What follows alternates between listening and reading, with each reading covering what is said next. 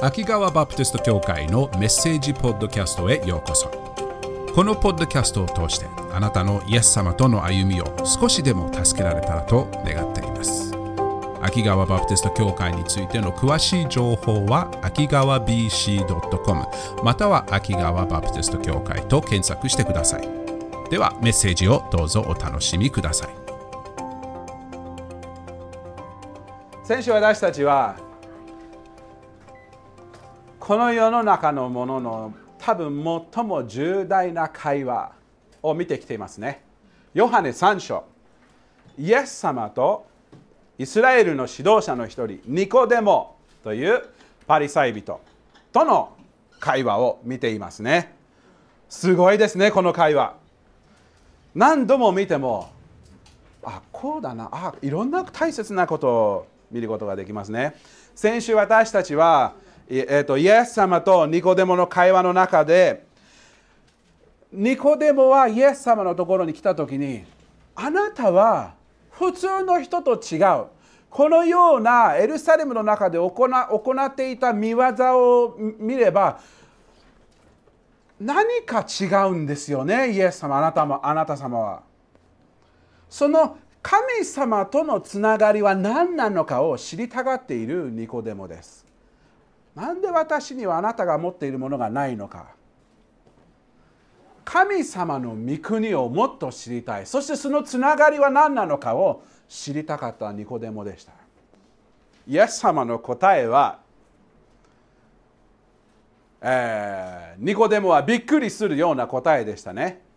ニコデモもうあとちょいだよ。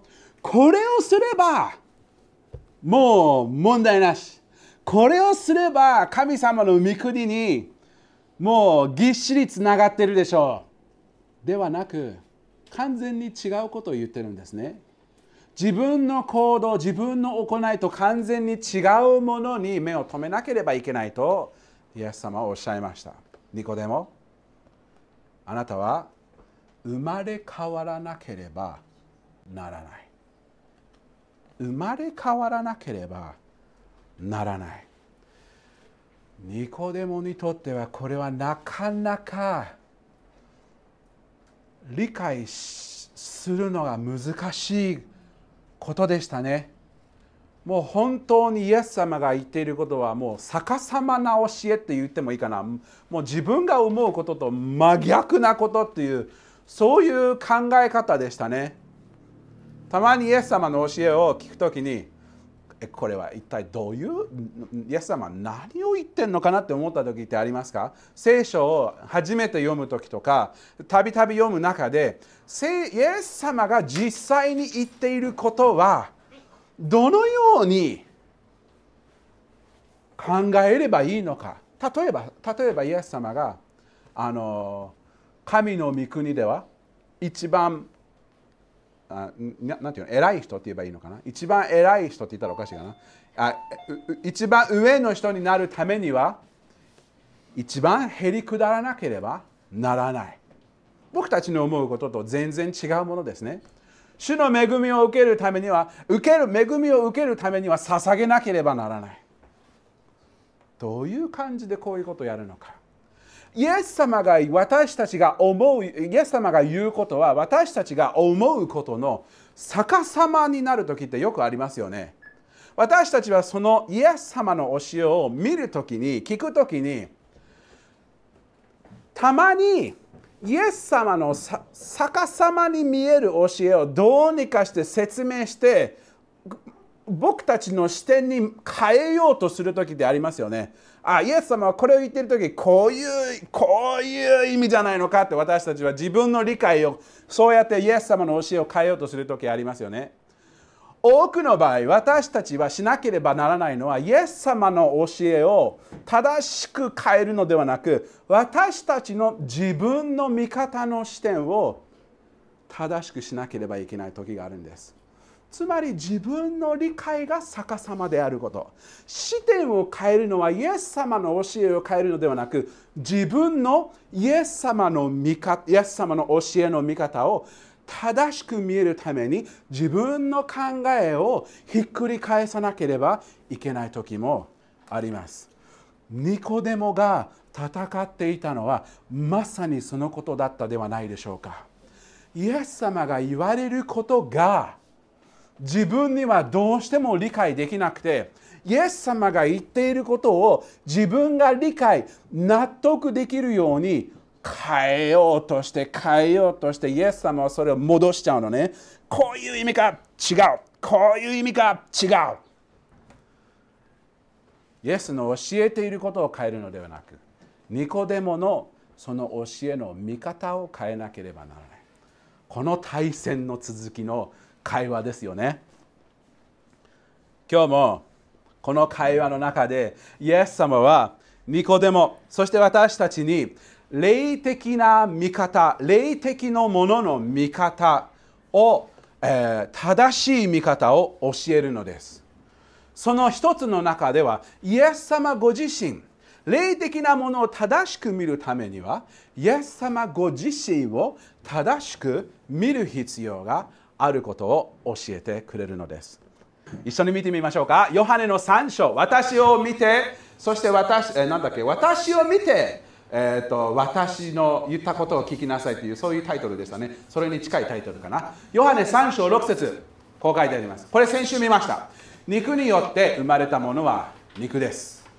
御霊によって生まれたものは霊です。ここでイエス様は私たちの新しい誕生の話をしていますね。前回見ましたよね。イエス様は私たちはただこの肉体的な誕生をただ次に繰り返す肉的な肉体的な感情を繰り返すのではなく最初に生まれたこの肉体的な誕生と全然違うような誕生を受けなければならない。新しい別の命を受けなければならない。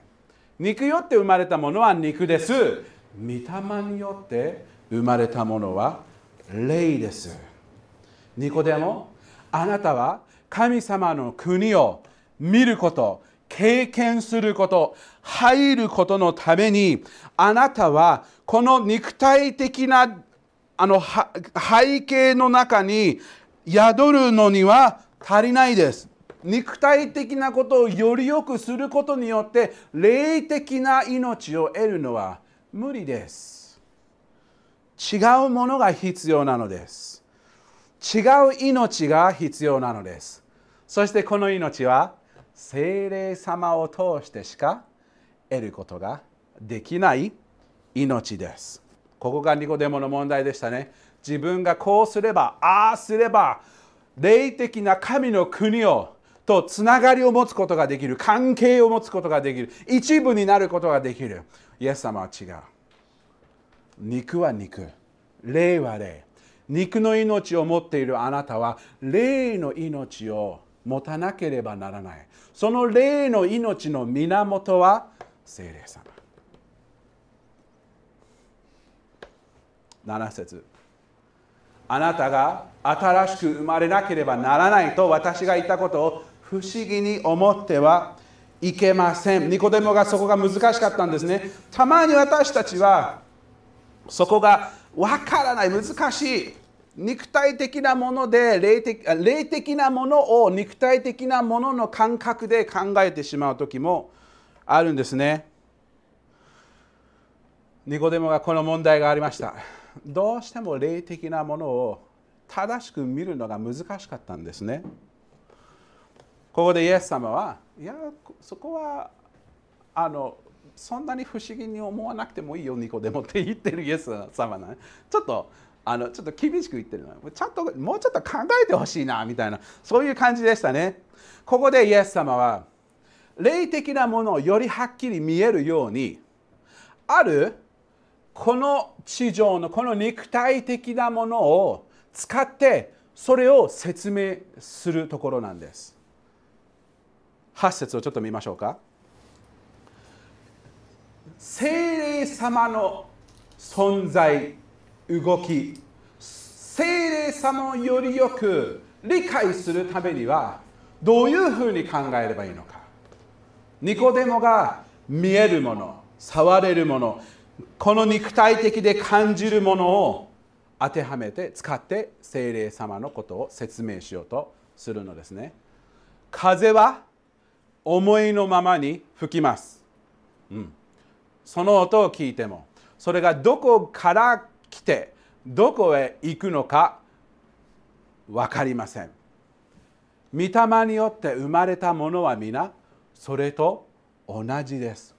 この歌詞の一番最初のところを見ると風は思いのままに吹きます。そうですよね。風は思いのままに吹きます。私たちはどうしても何をしようとしても風をコントロールすることはできないですよね。沖縄のみんなは風をどうにかしてコントロールしたい気持ちでいっぱいでしょうね。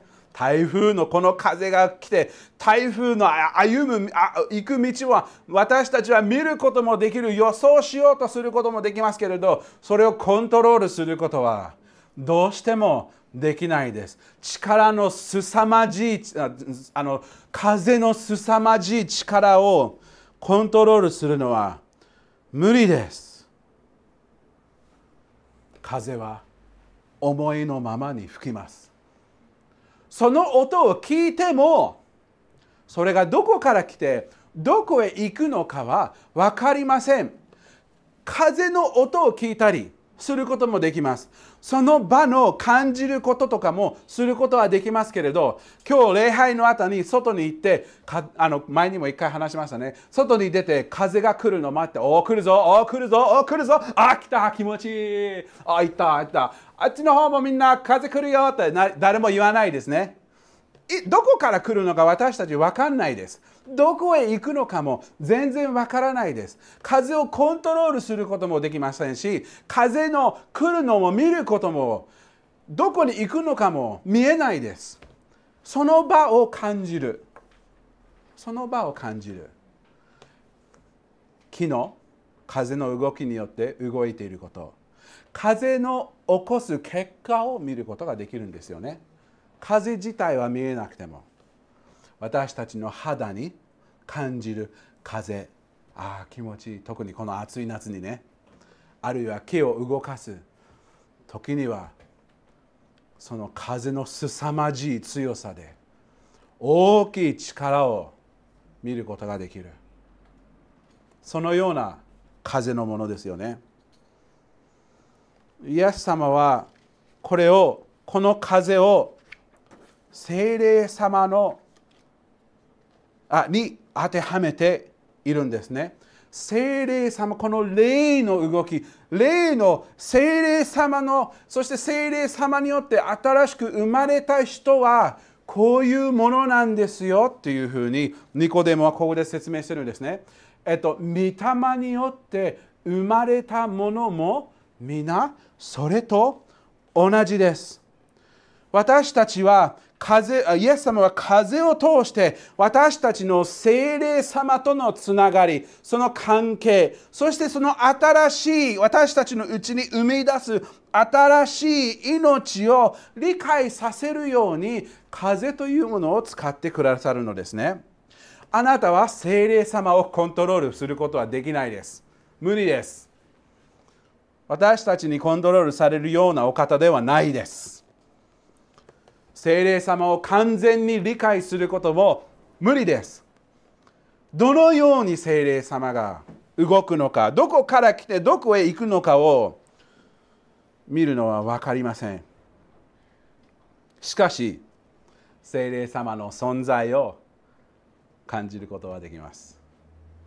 その存在の結果、自分の心の中に精霊様が語りかける時動き回す時にたまに精霊様の動きは私たちの私たちの心の中の爽やかな風みたいに私たちの支え私たちにあの慰めとか恵みを与える爽やかな風でもある時もありますし私たちの罪の罪の存在を表す時には津波の津波じゃないや台風のような台風のような激しい動きもあります。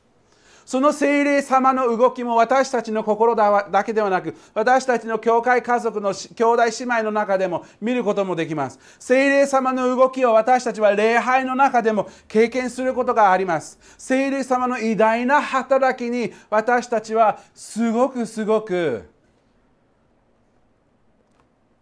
その動きの結果をはっきり感じることができます。よね？イエス様はここで言ってるのは御霊によって生まれたものもみんなそれと同じです。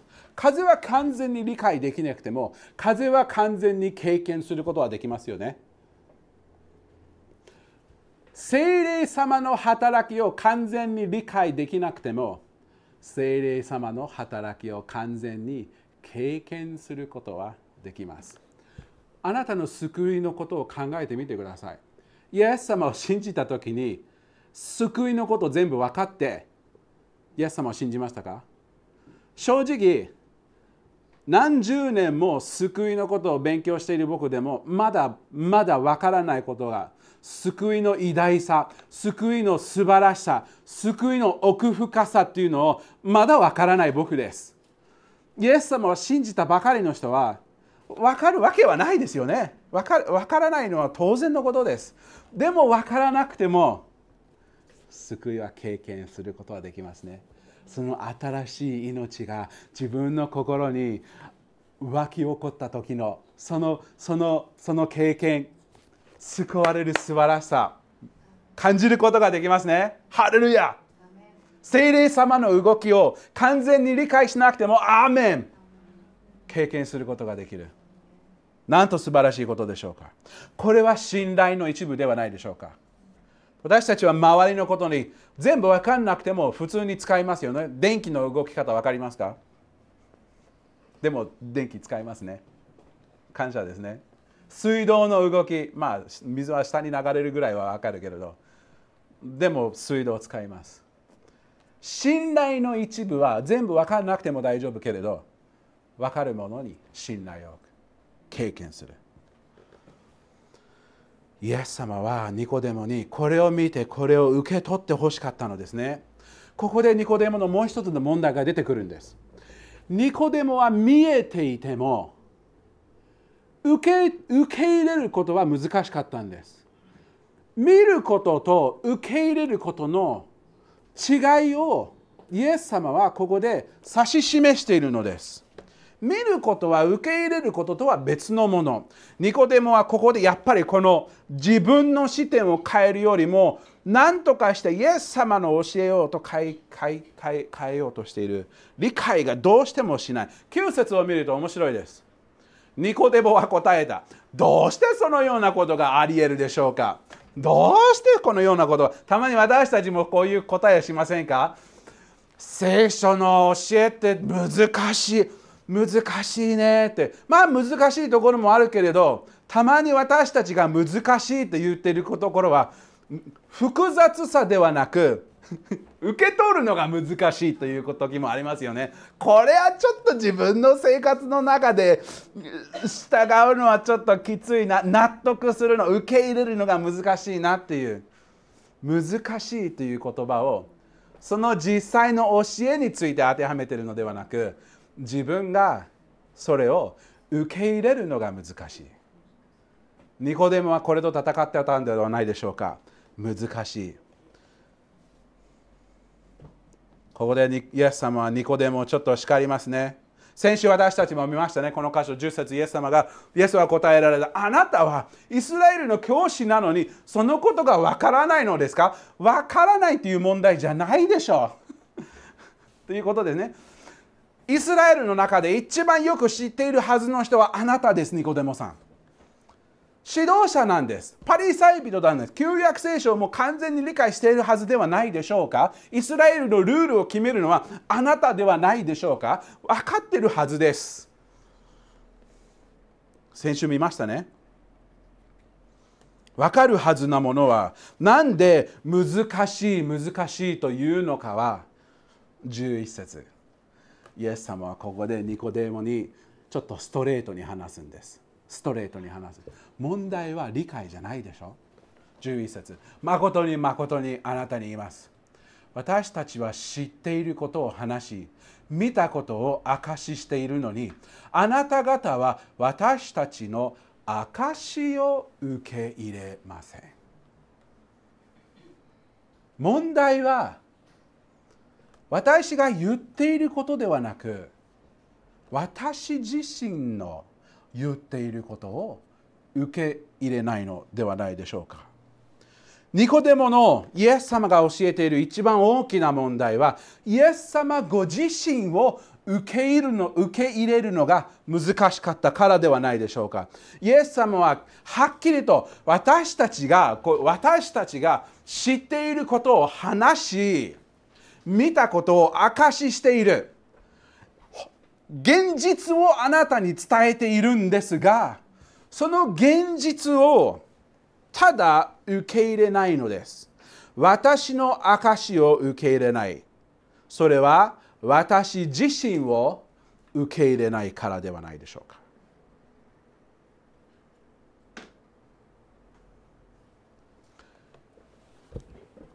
これは真理の受け取り方にはものすごく大切なことではないでしょうか。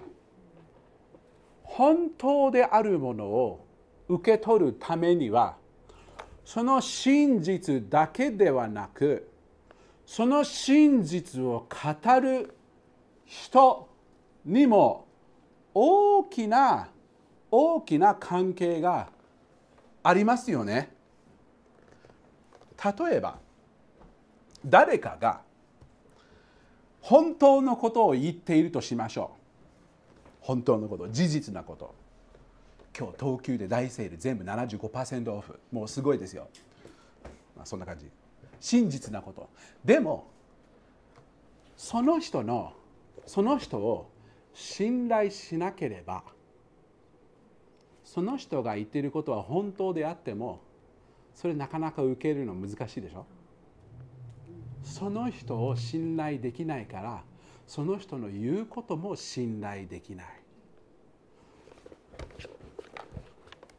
イエス様がニコデモと私たちに言ってることってここをよく聞いてください。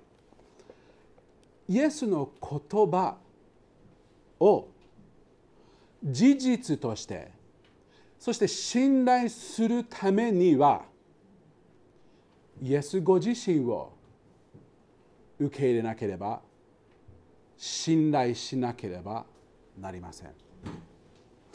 イエス様を信頼すればするほどイエスの言われることをも信頼できるようになるのです。イエス様はニコデモに私の言うことだけを見て私を見ないことだと無理です。まず最初にニコデモあなたは私を見てそして私が言っていることに聞きなさい。最初は私を見て受け入れなければなりません。そういうことなんですね。これは私たちのクリスチャンとしての成長に欠かせない真理です。あなたはイエス様の後についていくためのその成長聖書の御言葉の真理を深く知るためにはまず最初はイエス様ご自身をよく知ってイエス様の栄光をただなあのあのあの学ぶだけではなく受け入れる大切さがあるんです。イエス様の偉大さ、信頼さ、忠実さ、知恵、すべての上に支配しているお方ということを実際に認めて受け入れることによってそれができればイエス様の教えもそれにも成長することができる。イエスをよりはっきり見ればイエスの言葉もよりよく従うことができるなぜですか？イエス様を見れば見るほど信頼できるお方だと分かるようになるから。自分がその教えをはっきり分からなくても自分の人生に生かしたい。イエス様を知れば御言葉をもイエス様の言われることも見ることができる。ニコデモにまさにこのことを示そうとしているイエス様です。私は神の国についての言葉をことをただ予想ゲスしているのではないです。私は見たどころか神の国自体は私のものなんです。ということなんですね。しかし君たちはあなたたちは私の証を受け入れませんここでイエス様はある面白いことを言うんです。12節。私はあなた方に地上のことを話しましたがあなた方は信じません。それなら天井のことを話してどうして信じることができるでしょうか。考えてみてください。ニコデモは神の国についてものすごく知りたかったんですけれど神の国について神の御国についてイエス様はものすごくいっぱいニコデモに話すことができたんです。旧約聖書の中のいろんなつながりがこうつながっている。天の国はこういうものである。神の国はこういうものでいろんなことを教えることができたイエス様でしたけれどしなかったんです。イエス様はニコデモの信仰のレベルにとどまっていたのですニコデモの信仰のところにイエス様はその場に居続けたのですそれ以上には進みませんでした。イエス様はニコデモに神様の御国はどのようにこの地上につながっているかを教えているのです。この地上で私たちは救いを受けます。精霊様の動きがこの地上の中で私たちの救い、私たちのクリスチャンとしての歩み、神の御国に入る。まさにイエス様がニコデモにしていたことは、神の御国に入る、その扉を開く鍵をニコデモに渡しているのです。あなたはこの地上で神の国を経験したければこういうことをしなければなりません。この地上での神様の国の関係を教えているにもかかわらずその鍵をニコデモは取ろうとはしませんでした。なぜイエス様は扉を開いた後にどうなるのかを説明することができるのでしょうか神の国の扉のドアを開くためにその鍵を与えてもそれを受け取る信仰がなかった。面白いですよね。イエス様はよくこのようなことをするんですよ。私たちの信仰のレベルにイエス様はいてくれる。正直これはイエス様の恵みの一つです。覚えていますか？えっ、ー、と確か間違ってるかもしれない。確か主のイエス様が十字架にかかる前のその夜イエス様と弟子たちはすごく長い間話してましたよね。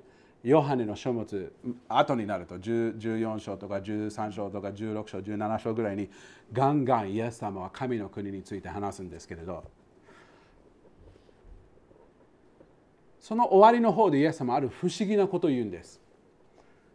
もっとあなたたちに伝えたいことがもっとあるのですがこれ以上あなたたちは受け受け取ることができないので後で精霊を送ります。精霊様がこのことを全部私から聞いてあなたに伝えます。って言ったの覚えてる？弟子たちの信仰のレベルを考えて弟子たちを教えているのです。私たちの信仰生活もイエス様は変わらないんです。自分の今の信仰のレベルでイエス様は私たちと私たちのそばにいて教えてくれるんです。神様がたまに私たちに忍耐を教える時ありますよね。忍耐。なんで忍耐ばっかり神様に教えられなきゃいけないのか？思ったことある？もうこんないろんな試練やこんな辛い時をなんで神様はもうしんもうもう忍耐よりもうちょっと希望に行きたいなってもうちょっと希望のことを教えてくださいよって思う時ある？忍耐どころかもうちょっといいことを教えたい教えてもらいたいなって。でもイエス様は私たちによく今のところを教え続ける時ってあるんです。スティーブ君は今は忍耐というものを学ばなきゃいけない時期なの。君の信仰は今忍耐を覚えなければいけない時期なの。だから忍耐を学び続けよ面白い箇所ローマの5章。見たことある、うん、あると思う。ちょっと見ようか。ローマの5章。このキリストによって私たちは信仰によって信仰によって今立っているこの恵みに導き入れられました。そして神の栄光に預かる望みを喜んでいます。あるよね。ここで終わってくれればよかったんですけれどパウロは続けて話しちゃうんですよね。3節。それだけではなく苦難さえも喜んでいます。それは苦難が忍耐を生み出す。なんで今苦難がいっぱいあるんだ？神様もうちょっと苦難じゃない生活を与えてほしいと思う時である？僕も時々あります。なんで忍耐？なんで忍耐？でもスティーブ今が忍耐が必要なの。でも神様希望の希望が欲しいの。忍耐はもう十分。希望を教えてください。スティーブ忍耐がないと希望にはいけないの。4節。忍耐が練られた品性を生み出しどうやって忍耐が生み出すのですか？苦難です。そうですよね。苦難があればあるほど忍耐が必要。でイエス様が私たちの人生の中に忍耐というものを生み出してくれるのです。その忍耐が生めあ生かされば生かされるほどどうなるんですか？練られた。あああごめん。忍耐が練られた。品性を生み出し品性。経験と言ってもいいかもしれないですね。品性というのは神様の信頼できるあの心の丈夫さと言ってもいいかもしれません。たまに僕たちの人生の中で御言葉を通して神様を信頼する時もありますよね。神様がその御言葉を通してその約束を持って私たちは希望を持つことができる。たまに多分もっと多くの場合は苦しい経験を通ってから神様がちゃんとその苦しみその苦難の中で私たちを支えてくださり私たちを守ってくださっていることを見ることで今までのずっとずっと神様の支えを見る中で次の苦難を通るところでは神様はちゃんと忠実なお方。何をやっているのかよちゃんと分かっているお方。何を私たちを通させているのをよく分かってこれを通して私たちはイエス様をよりはっきり見えてイエス様の素晴らしさをより明確に見えることによってそのことによって私たちの信仰を強めてくれる。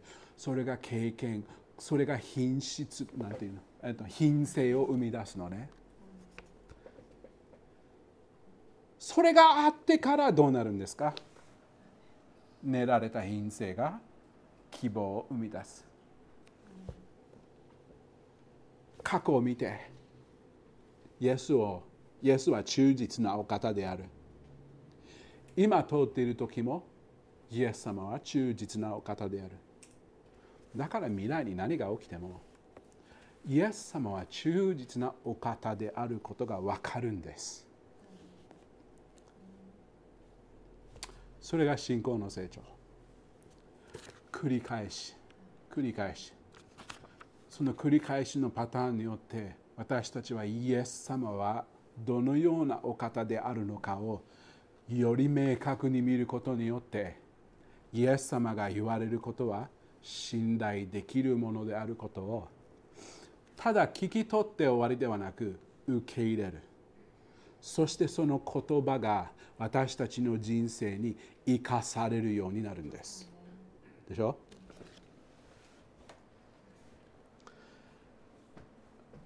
イエス様は私たちの今いるところで教えてくれるんです。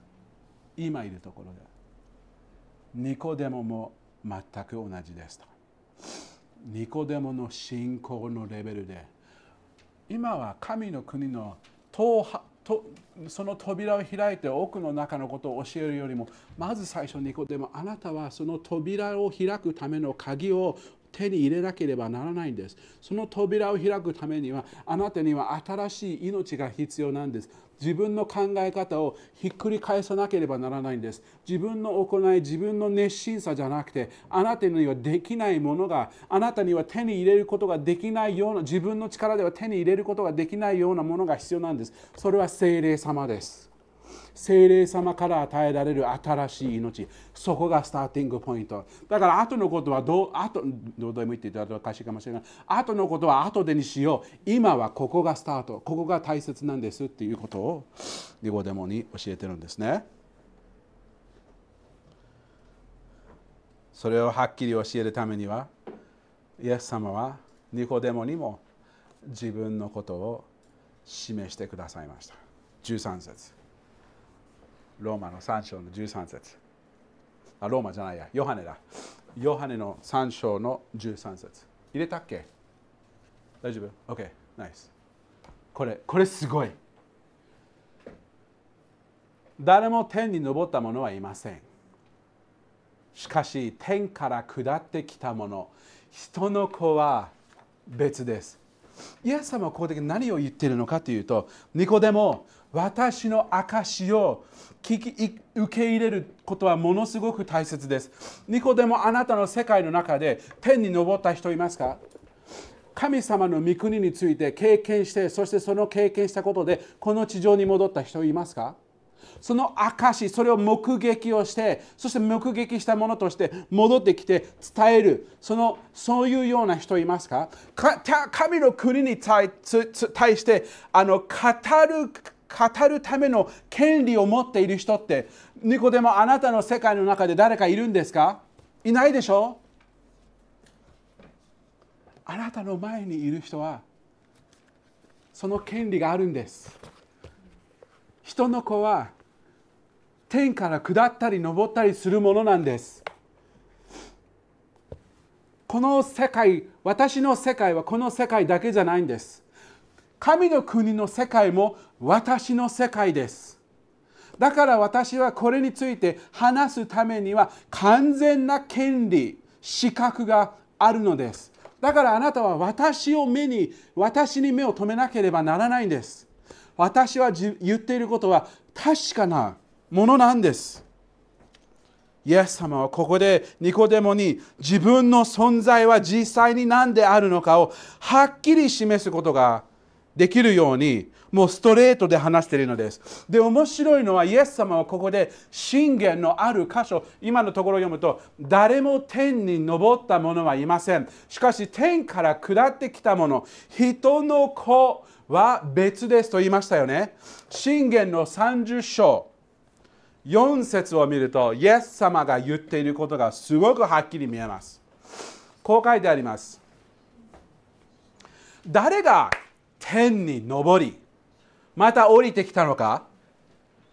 誰がこれすごい風を両手のひらに集めたのか？ちょうど今風の話をしましたね。私たちは風なんかコントロールできないですけれどこの偉大なお方は風を両手のひらに集めること風をコントロールすることができるお方。信玄の30の4節。プロベルビオ。誰が水を衣のうちに包んだのか。誰が地のすべての限界を固く定めたのか。その名は何か。その子の名は何か。あなたは確かに知っている。イエス様が言われたこと。ニコデモは聞いた時にこれが心に刺さったのではないでしょうか。君は知ってるはず。その場で聖霊様の動きが感じたかもしれないですね。ニコデモは。この真理がニコデモの心を突き刺さったのではないでしょうか。ニコデモはどのように反応したのかは書いてないですけれど。ものすごい真理。私はニコデモに言っていること。私は天から昇って天から下るお方です。私が風を支配するお方です。風だけではなく水世の果てから果てまで支配しているのは私なんです。なのであなたはどこに目を留めるかというと私です。私を見てまず私を見てそして見れば見るほど私の言葉を聞くこともできるようになる。私たちもそうです。あなたの信仰生活の中で主の言葉をよりよく聞いてそれに従うためにはイエスに目を留めなければなりません。Eyes on Jesus。イエスに目を留める。止めれば止めるほど。イエス様の忠実さ、イエス様の真実さを見れば見るほど、イエス様の後についていくことは楽になります。まだイエス様を信じていなければ、イエス様の教えを見ることは大切ですけれど、まず最初にイエス様自身にご自身に目を留めなければいけません。この方があなたを救うことができる。それが理解できなければイエス様が何を言っても意味ないです。イエス様を見て。イエス様を聞くようにしましょう。これが信仰の歩みです。これが救いの方法です。信仰の歩みをスタートする初めの一歩はイエスを見ることです。そしてイエスを見れば見るほど信頼する。そういうふうに私たちも歩んでいきましょう。今は苦難の時期？忍耐を学ぶ時期であれば。主に信頼しながら忍耐に成長しましょう。神様の答えを待つ。神様の苦難を通る苦しみの中で主に対しての喜びを持ち続ける。それをすればするほど主の素晴らしさを見ることができる。感謝ですね。主は忠実のお方であることに感謝。祈りましょう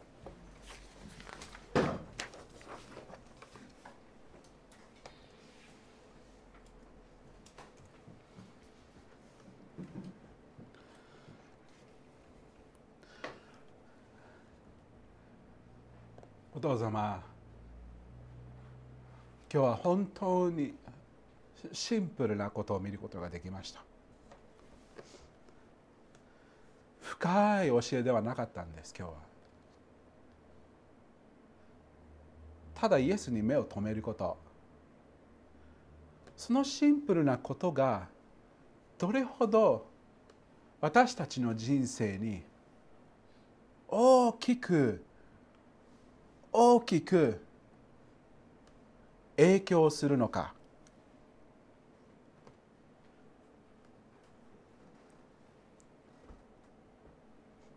これが人生クリスチャンとしての歩みの